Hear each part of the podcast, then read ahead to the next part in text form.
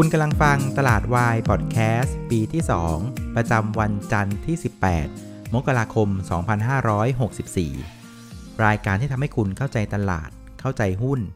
แล้วก็พร้อมสำหรับการลงทุนในวันพรุ่งนี้ครับ สวัสดีนะครับ วันนี้คุณอยู่กับน้าแดงจรูนพันธ์วัฒนาวงศ์เหมือนเดิมครับสำหรับในคลิปนี้นะครับ ก็ต้องกราบขอบพระคุณคุณ ไม่ใช่นักลงทุนรายบุคคลนะ เหมือนจะเป็นนิติบุคคลนะครับ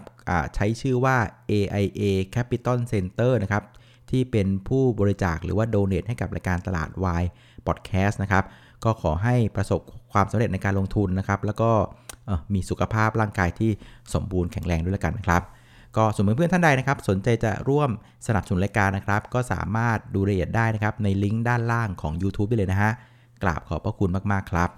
อ่า ก็แปลกๆนะครับในการตลาดวายของเราส่วนใหญ่นะเพื่อนๆที่โดเนทเข้ามานะก็จะเป็นนักทุนรายย่อยนะครับนักทุนบุคคลครับวันนี้เพิ่งเห็นครั้งแรกนะเป็นนิติบุคคลที่โอนเข้ามาโอ้โหกราบขอบคุณจริงๆนะครับก็สังเกตดูคือแฟนๆรายการตลาดวายก็เดี๋ยวนี้มีหลากหลายนะหลากหลายอายุ หลากหลายเพศแล้วก็หลากหลายประเภทของนักลงทุนด้วยนะครับ ก็ยินดีต้อนรับสู่รายการตลาดวายนะครับแล้วครับมาดู SET Index กันนะครับ วันนี้ก็ติดลบไป 9 จุดนะฮะ ปิดที่ 1,510 จุด อ่า ติดลบไปมาสัก 0.6%นะครับ ก็เป็นอาการเดียวทั่วทั้งเอเชียนะฮะ วันนี้เอเชียโดยเฉลี่ยก็ติดลบประมาณสัก 0.4%แล้วก็อาเซียนเพื่อนบ้านเรานะครับ ก็ติดลบโดยเฉลี่ยประมาณสักครึ่งเปอร์เซ็นต์ โดยอาการที่เอเชียแล้วก็อาเซียนเนี่ยปรับตัวลงนะครับเหมือนเหมือนกันนะครับ มันก็มีอยู่3 point นะครับที่เหมือนเหมือนกัน อันที่ 1 มันก็เป็นภาพของการเซลล์ออนแฟกนะครับหรือการขายเมื่อความจริงปรากฏนะครับ ซึ่งอาการแบบนี้เนี่ยนะครับสังเกตดูไม่ได้เป็นแค่เอเชียนะครับยุโรปนะครับอเมริกานะครับเป็นหมดเลยนะครับพอความจริงต่างๆ มันเริ่มชัดเจนนะครับทั้งในเรื่องของการเมืองสหรัฐที่ทุกคนลุ้นกันอยู่ เรื่องของมาตรการกระตุ้นเศรษฐกิจมาตรการเยียวยานะครับของอเมริกา รวมถึงบ้านเราด้วยนะครับ พอทุกอย่างมันเริ่มเปิดไพ่หมดแล้วนะครับ มันก็ไม่มีอะไรตื่นเต้นนะครับ เพราะฉะนั้นคนที่เป็นสายโมเมนตัมน่ะ ก็ใช้จังหวะนี้ในการขายทำรายการ นี่คือประเด็นที่1นนะครับ ส่วนประเด็นที่ 2 อีกความจริงหนึ่งก็ยังคงรออยู่นะครับ ก็คือความจริงในเรื่องของเศรษฐกิจนะครับตัวเลขเศรษฐกิจหลายตัวเลขเศรษฐกิจอะก็ออกมาไม่ค่อยดีเท่าไหร่นะครับอย่างที่อเมริกาเมื่อคืนวันศุกร์นะครับตัวเลขค้าปลีกเดือนธันวาคมน่ะก็ออกมาแย่กว่าคาดนะครับแล้วก็หลาย ๆ ตัวเลขไม่ว่าจะเป็นตัวเลข PMI ต่างๆก็เริ่มเป็นลักษณะของการแผ่วตัวลงนะครับ อันที่ 2 คือเรื่องของงบการเงินนะครับงบการเงินหลาย ๆ บริษัทนะครับโดยเฉพาะบริษัทจดทะเบียนที่เป็น real sector น่ะก็ออกมายังไม่ค่อยดีเท่าไหร่นะครับรวมถึงตัวเลขของผู้ติดเชื้อต่าง ๆ นะครับก็ยังคงอยู่ในระดับสูงทั่วโลกเลยนะครับแล้วก็มีประเด็นเรื่องของการล็อกดาวน์ในหลาย ๆ พื้นที่มากขึ้นเรื่อย ๆ นะครับเพราะงั้นความจริงด้านลบเนี่ยมันก็รออยู่เช่นกันนะครับแล้วก็ประเด็นสุดท้ายนะครับมันก็เป็นประเด็นเรื่องของ fund flow นะครับ อย่างที่เล่าให้ฟังนะครับ ในช่วงของสัปดาห์หรือ 2 สัปดาห์ที่ผ่านมานะมันก็เป็นช่วงที่ฟันฟลอต่างๆนะพอความจริงมันเริ่มเคลียร์แล้วว่าอะไรจะเกิดขึ้น เขาก็เริ่มกลับเข้าไปสู่จุดที่เขาควรจะอยู่นะครับ ตัวอย่างเช่นนะครับฟันฟลอที่ไม่ได้ชอบความเสี่ยงอะไรเท่าไหร่นะครับ แต่ว่าช่วงก่อนหน้าเนี่ยเขาโดนเรื่องของดอลลาร์อินเด็กซ์ที่มันอ่อนตัวลงอย่างต่อเนื่องนะครับ มันก็บีบให้เขาเนี่ยต้องออกจากตัวของดอลลาร์ ไปหาตลาดหุ้นที่แม้ว่า valuation มันจะแพง แต่มันก็มีลุ้นว่ามันจะฟื้นนะ แล้วก็มันไม่ด้อยค่านะครับเงินเหล่านี้นะครับช่วงก่อนก็ไหลเข้ามาในตลาดหุ้น แต่คราวนี้พอภาพของเศรษฐกิจมันเริ่มชัดเจนขึ้นว่าเออมันอาจจะผ่านจุดต่ำสุดไปแล้วนะครับมาตรการกระตุ้นเศรษฐกิจต่างมันกำลังทยอยมา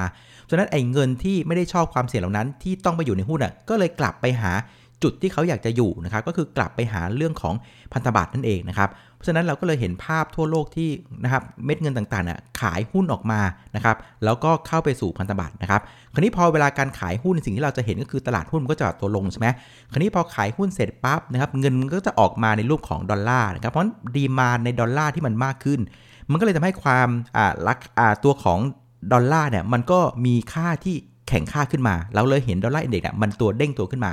พอจากหุ้นเปลี่ยนมาเป็นดอลลาร์ ดอลลาร์ก็วิ่งเข้าไปหาพันธบัตรนะครับ แล้วก็เลยเห็นภาพของ bond yield เนี่ยนะครับ พอมี demand เข้ามาซื้อพันธบัตรมากขึ้นเนี่ย bond yield มันก็เลยปรับตัวลงนั่นเองนะครับ เพราะฉะนั้นจะเห็นว่าดอลลาร์เนี่ยเป็นทางผ่านระหว่างหุ้นนะครับลงมาหา bond yield นะครับ ภาพมันก็เป็นลักษณะนี้ แล้วก็เลยเห็นภาพที่ตลาดหุ้นทั่วโลกเซลงมา ดอลลาร์นะครับดีดตัวแข็งค่า และ bond yield มันก็ปรับตัวลงนั่นเองนะครับ คราวนี้เรามาดูการเคลื่อนไหวนะครับของเซ็ตอินดี x เมื่อเช้านี้นะครับเช้ามานะครับเราก็เจอภาพที่ตลาดหุ้นในเอเชียเนี่ยก็เปิดลงมารอเลยนะครับติดลบกันประมาณเกือบเกือบ1%นะครับ แล้วก็เรื่องของวันศุกร์ที่ผ่านมามันก็ยังหลอนตลาดอยู่นะครับ คือดาวโจนส์ก็ติดลบกันเกือบสอเกือบ 200 จุดนะครับ ตัวเลขค้าปลีกสหรัฐก็ออกมาแย่กว่าคาดนะครับ ราคาน้ำมันในวันศุกร์ก็ติดลบไป2%นะครับ คนก็กังวลว่าโอ้โห ความต้องการใช้น้ำมันสงสัยมันจะมาช้ากว่าคาด เพราะฉะนั้นข่าวลบๆเนี่ยมันมีอยู่ 2-3 ข่าว มันก็เลยกดดันตลาดในช่วงเช้านะครับ แม้ว่าในตอนเช้าก่อนตลาดเปิดนะฮะ ประเทศจีนจะรายงานตัวเลข GDP ไตรมาส4ออกมาดีกว่าคาดนะครับ ออกมาที่ 6.5%ขยายตัวนะ ตลาดคาดว่า 6.1 แม้ว่าจะดีกับคาดนะครับ แต่มันก็ไม่เพียงพอที่จะพยุงตลาดได้นะครับ อย่างที่เล่าให้ฟังหลายครั้งคือว่าเศรษฐกิจโลกเนี่ยมันต้องใช้ 2 เครื่องจักรนะเศรษฐกิจใหญ่ๆนะครับ คือจีนกับอเมริกา ถ้าจีนฟื้นคนเดียวแต่อเมริกาไปไม่รอดแบบนี้นะฮะก็ยากนะครับที่จะพยุงตลาดได้นะครับเพราะฉะนั้นตอนเช้าเนี่ยในตลาดหุ้นนะครับบ้านเราเนี่ยพอเห็นเอเชียไม่ดีนะดาวโจนส์วันศุกร์ติดลบน้ำมันติดลบ2%ก็ปรับตัวลงมานะครับก็ตอนเช้าก็เปิดกระโดดไปลบ 8 จุด แล้วก็ไซด์เวย์ทั้งวันนะฮะ พอตอนบ่ายนะครับ ตลาดหุ้นก็ยังคงไซด์เวย์อย่างต่อเนื่องนะครับ แล้วก็ไปทำจุดต่ำสุดที่ 1,503 จุดนะครับ ก็เข้าสู่แนวรับจิตวิทยานะครับ 1,500 กลมๆ แล้วนะครับ แต่ว่าสุดท้ายเนี่ยก็สามารถปรับตัวฟื้นขึ้นมาได้ในช่วง 20 นาทีสุดท้ายนะครับ ก็เดาว่าน่าจะเป็นนักลงทุนที่เป็นสายห่อนะชอบกินห่อหมกนะครับ ก็ห่อหุ้นกันแล้วก็เอาไปลุ้นเล่นเด้งในวันพรุ่งนี้เช้านะครับ ส่วนหุ้นนะครับที่ผลักดันตลาดในเชิงบวกวันนี้นะครับส่วนใหญ่เนี่ยมันก็จะเป็นหุ้นไซส์กลางๆเท่านั้นเลยนะครับตัวแรกก็จะเป็นตัวของคาราบาวกรุ๊ปนะครับ CBG นะครับตัวนี้ก็พยุงตลาดได้ประมาณสัก 0.8 จุดนะครับ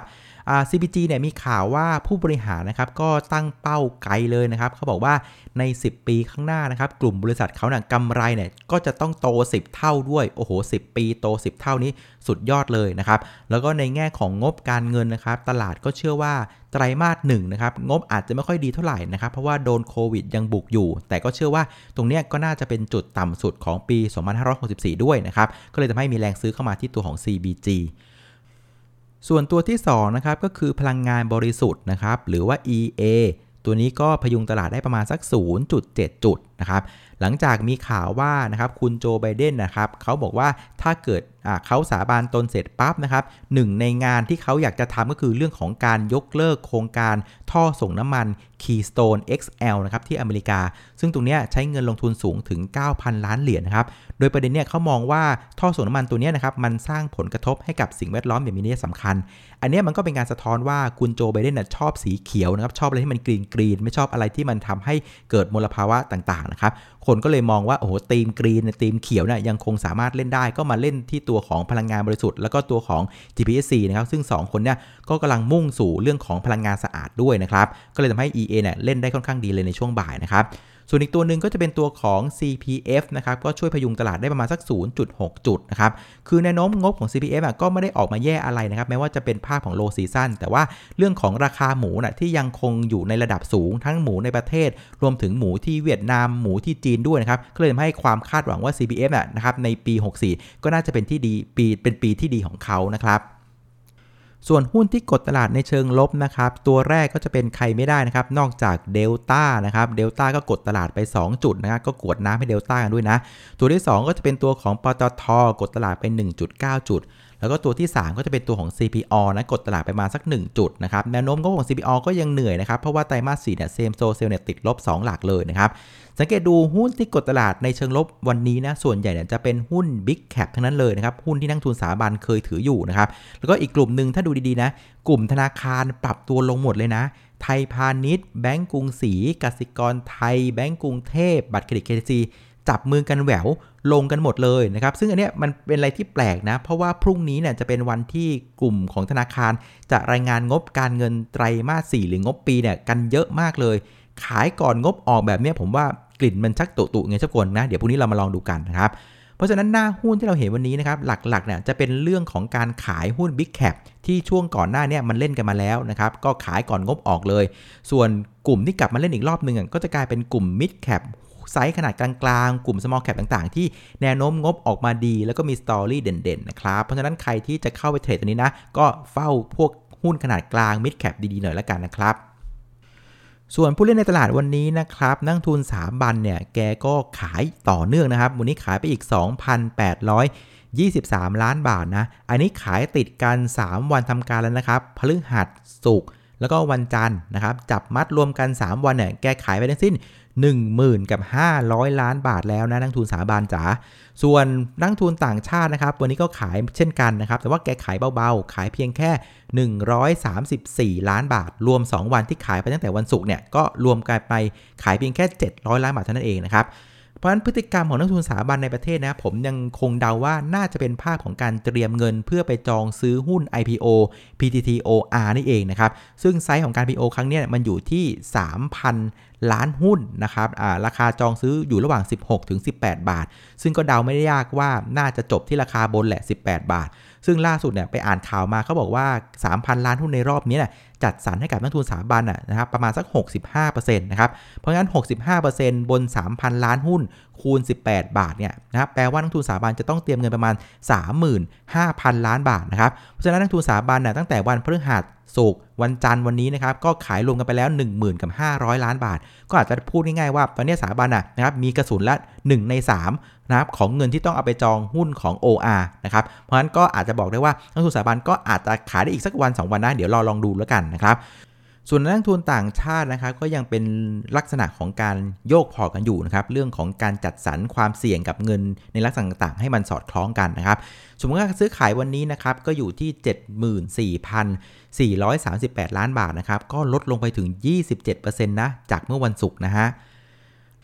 และสุดท้ายนะครับสำหรับพรุ่งนี้จะมีประเด็นอะไรที่ส่งผลต่อการเคลื่อนไหวของตลาดหุ้นบ้านเรากันบ้างนะครับ ก็มองได้ว่ามี 3 ประเด็นนะครับ ประเด็นที่หนึ่งก็จะเป็นเรื่องของการประชุมคอรมอนะครับ แต่คิดว่าคงจะไม่ได้มีอะไรโดดเด่นมากนักนะครับ เพราะว่าเขาก็โยนหินถามทางกันมา ตั้งแต่เมื่อวันอังคารที่แล้วนะครับ ก็คงจะไม่ได้มีพิกล็อกอะไรในเรื่องของมาตรการการเยียวยานะในรอบที่2นะครับ ส่วนประเด็นที่2เนี่ยผมว่าอันนี้สำคัญก็คือเรื่องนักทุนสถาบันนะครับ อย่างที่เล่าให้ฟังคือ 3 วันที่ผ่านมาแกขายไปหมื่นล้านนะครับแต่แกต้องใช้เงินประมาณสัก 30,000 กว่าล้าน ในการจองหุ้น OR เพราะงั้นพรุ่งนี้นะครับต้องดูกันต่อว่านักทุนสถาบันเนี่ยยังจะคงขาย หนักอย่างต่อเนื่องอีกหรือเปล่านะครับ ซึ่งถ้าเกิดว่าแกยังขายหนักนะ ผมก็ไม่แน่ใจว่าไอเรน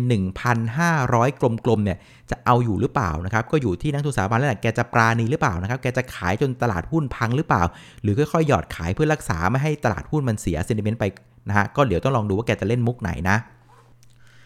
สำหรับแผนการเทรดในวันพรุ่งนี้นะครับ ถ้าเกิดอิงกับแผนเดิมนะ คือหลุด 1,520 นะครับ เพื่อนๆที่เป็นสายเกมระยะสั้นนะครับสายโมเมนตัมน่ะก็ควรจะต้องกระชับพอร์ตออกมานะครับซึ่งใครที่กระชับพอร์ตทันนะผมคิดว่าตอนนี้เงินสดในมือน่าจะเพิ่มขึ้นพอสมควรละ ก็เตรียมที่จะเป็นจังหวะของการซื้อหุ้นนะครับส่วนใครที่กระชับพอร์ตไม่ทันไม่เป็นไรนะครับดูบริเวณ 1,500 จุดแล้วกันนะครับถ้ายังคงสามารถยืนอยู่ได้นะฮะผมว่าก็ยังไม่ได้เสียหายอะไรนะครับ ส่วนใครที่อยากจะซื้อหุ้นเพิ่มนะครับหรือว่ารอจังหวะในการซื้อหุ้นนะ นอกจากจะดูบริเวณ 1,500ทุ่นเป็นสำคัญแล้วนะครับ ผมว่าอีกเหลี่ยมมุมหนึ่งน่าดูนะ ก็คือให้ดูนักทุนสถาบันนะครับอย่างที่เล่าให้ฟังคือการจองหุ้น OR รอบนี้นะครับ นักทุนสถาบันนะได้หุ้นประมาณสัก 65%ของหุ้นทั้งหมด 3,000 เพราะฉะนั้นนักทุนสถาบันนะจะต้องเตรียมเงินประมาณสัก 20,000 กว่าล้านบาท 30,000 ล้านอะในการจองซื้อหุ้น OR ซึ่ง 3 วันทำการที่ผ่านมาพอภาพมันชัดเจนว่าจัดสรรยังไงเนี่ยนะครับนักทุนสถาบันขายหุ้นไปแล้วประมาณ 10,000 ล้านบาทนะครับเพราะฉะนั้นถ้าเกิดว่า จากหมื่นหนึ่งหมื่นล้าน แล้วขายไปเรื่อยๆ จนครบประมาณสัก 20,000อะผมคิดว่านักทุนสถาบันก็น่าจะมีเงินเพียงพอในการจองหุ้นทั้งจำนวนได้เรียบร้อยแล้ว เพราะฉะนั้นแรงขายนะมันก็น่าจะเบาลงนะครับเพราะเหลี่ยมเนี่ยดูง่ายเลยคือถ้านักทุนสถาบันขายหุ้นจนได้สัก 20,000 ล้านสะสมนะนับตั้งแต่วันพฤหัสที่ผ่านมานะผมคิดว่าแรงขายมันก็จะน่าจะเริ่มเบาลง แล้วก็หุ้นก็จะพร้อมในการเด้งแล้วล่ะนะครับก็ดูเหลี่ยมนี้ประกอบด้วยแล้วกันนะครับ เอาละครับ วันนี้ก็คงจะครบถ้วนนะครับสำหรับรายการตลาดวายพอดแคสต์นะครับ ก็กราบขอบคุณเพื่อนๆที่กดไลค์กดแชร์รวมถึงเพื่อนๆที่โดเน a มาให้นะครับ วันนี้ขออนุญาตลาไปก่อนนะครับ เจอกันวันพรุ่งนี้ครับ สวัสดีครับ